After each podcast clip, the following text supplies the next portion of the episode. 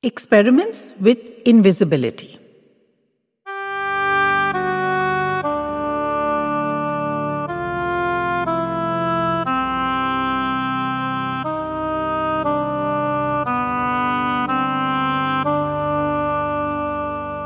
We'd received news that a distant cousin had passed away, and Grandma was upset. He'd been too young to go, she insisted with so many older ones still standing in line. Lena admonished her. We can't even remember him, Ma, and neither can you. So it's sad, yes, but there's no need to be morose over it. Now cheer up and tell us a story.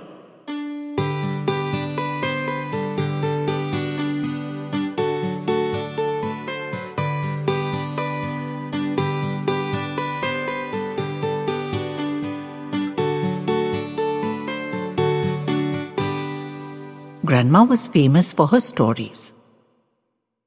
Grandma still looked pensive. You must remember him, Lena. I took you and Ramesh to their house for his father's memorial, and there was a big upset because you were lost, and we finally found you sleeping under a table in the living room. It was very. Her sentence remained unfinished because Lena burst into noisy chortles and everyone stopped what they were doing and stared at her. Ma! You've dredged up a lovely memory. One I don't think I've ever shared. I was too scared I'd get ticked off. But I'm an adult now and safe, and it will surely cheer you up. So I'm taking charge of story time today. Settle down, everybody, settle down, she commanded and everyone found themselves a place and got ready to listen. Ma is right, Lena started. I did attend that funeral. I remember it quite clearly because it was my first. You had nobody to leave Ramesh and me with, Ma, so we had to go along with you. It wasn't really a formal funeral, just a kind of memorial, really, which I seem to remember mostly as a slightly sad party with crowds of people I didn't know and plenty of food that no one was eating.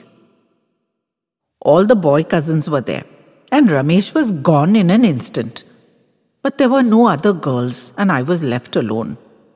You sent me off to join the boys' ma, but they kept pushing me out.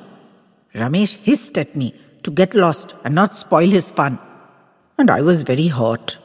But I left and didn't go back after that. She looked balefully at her elder brother, and he bowed his head in mock contrition. There was nothing to do, Lena continued, and I was bored.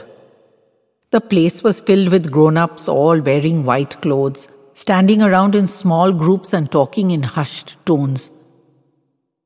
Even I was wearing a white dress, but you'd tied a pink ribbon at my waist and put pink clips in my hair, Ma, and told Ramesh to wear beige trousers with his white shirt.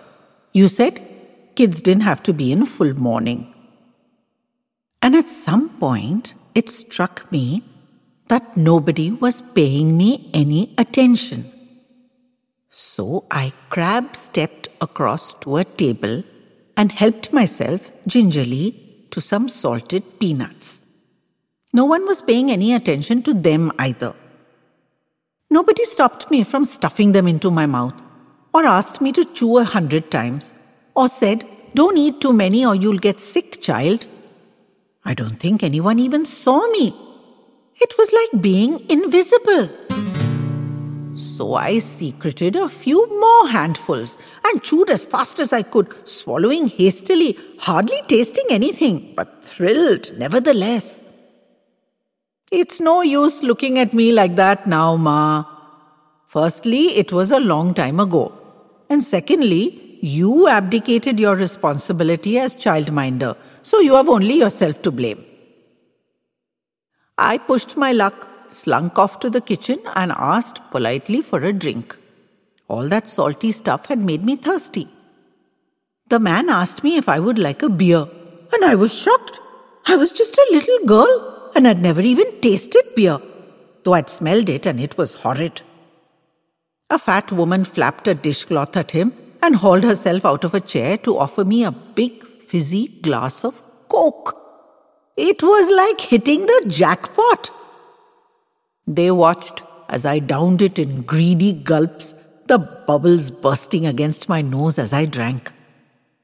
But I'd gone too fast, as you'd have warned me had you been there, Ma, and though I tried my hardest to hold it in, I released a roaring belch. Both of them burst out laughing and swiftly offered me another. I thanked them and accepted it, but cleverly took it outside to drink. No one likes to be laughed at. Lena glared at everyone in the room as they all laughed at her too. Outside again, I felt I had to take my chances with the invisibility thing. When would I get another shot? So I slipped quietly amongst the men. They might pat my head and smile at me, but I knew that nobody would get involved. I just had to steer clear of Dad. Because he may not have stopped me, but he might have sent me off to you, Ma, and that would have put paid to my adventure. The men were talking of boring things, but I spied some more good grub there. No wonder no one was interested in the peanuts. I realized that if I gazed silently at somebody long enough, they'd offer me a kebab on a toothpick and then promptly forget about me. This was my ideal. I counted 11 toothpicks in my pocket later, so I must have gorged. I soon began to feel stuffed and bored again, so I went looking for Ma. Grandma intoned that it was about time, the greedy little thing. Lena gleefully carried on with her story. But that room turned out to be another revelation. Scattered on low tables throughout the room, I could see bowls of marshmallows and chocolates. None of the women were touching them or even looking at them.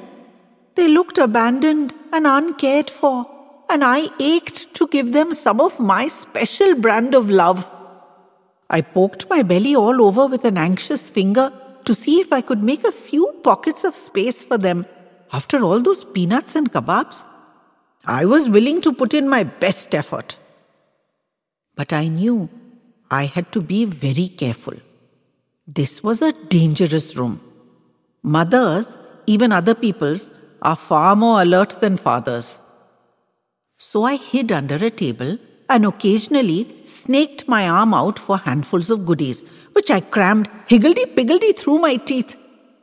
I regret to admit I hardly managed a few mouthfuls until my tummy was filled so tight I couldn't have slid in the meltiest bit of marshmallow anymore or it would have exploded. And I daren't put chocolate in the pockets of my white dress or I'd really catch hell from you, Ma. I regretted those 11 kebabs then. Grandma's gasp at this open confession of gormandizing was drowned out in everybody else's boisterous laughter and applause. Much later, I was shaken awake. It seems there'd been a bit of a rumpus as you'd all thought I'd gone missing, as you said, Ma. You were relieved to discover me innocently sleeping under a table, and while I got ticked off mildly for my choice of venue, nobody thought of getting into a discussion on what I'd eaten or drunk. I was whisked into the car in Dad's arms with sympathetic murmurs about how bored the poor child must have been. I'd never been invisible before. And I'd never eaten so much in my whole life. And I did all that without getting caught or getting sick. And nobody ever had the slightest inkling. It was an A class adventure. So you can understand why, after that, I was looking calculatingly at sundry old people and wondering how much time they had left. I wanted a better shot at those goodies. I remember there was one old lady who only prayed and coughed and slept all the time, and I had my eye on her for a long time without her obliging me. The family was laughing outright now. Lena really had been a trial, but this was definitely a new frontier of gluttony. My biggest problem was Ma. She always said God saw and heard everything, but she seemed to see everything too, and she was right there, ever present to mete out punishments. So she was far more dangerous than a distant and unseen God. She always seemed to know when I'd been bad. She could read it in my eyes, she said, even if I was careful to hide my eyes and not let her see them. What mischief have you been up to, Lena? She'd ask in her strict voice, and I'd feel all shivery inside because I'd know she already knew. Lena gave her ma a tight squeeze, and Grandma tried her hardest to maintain her strict face at all this childish wickedness. But everyone was laughing and joking about Lena's endless naughtiness, and Grandma finally burst out laughing too, shaking her head at her naughty youngest daughter. Grandpa grinned proudly. He was always proud of his kids' mischief, convinced they got their naughty genes from him. Lena relived the full, delicious wickedness of her childhood escapade as she leaned into Shiv's protective embrace and snuggled up to him, wagging her finger threateningly at her own two daughters. But they giggled mercilessly, and Lena knew she'd have to pay for this confession. Still, she'd got her ma out of that sad mood, and for the moment, she was grateful for that.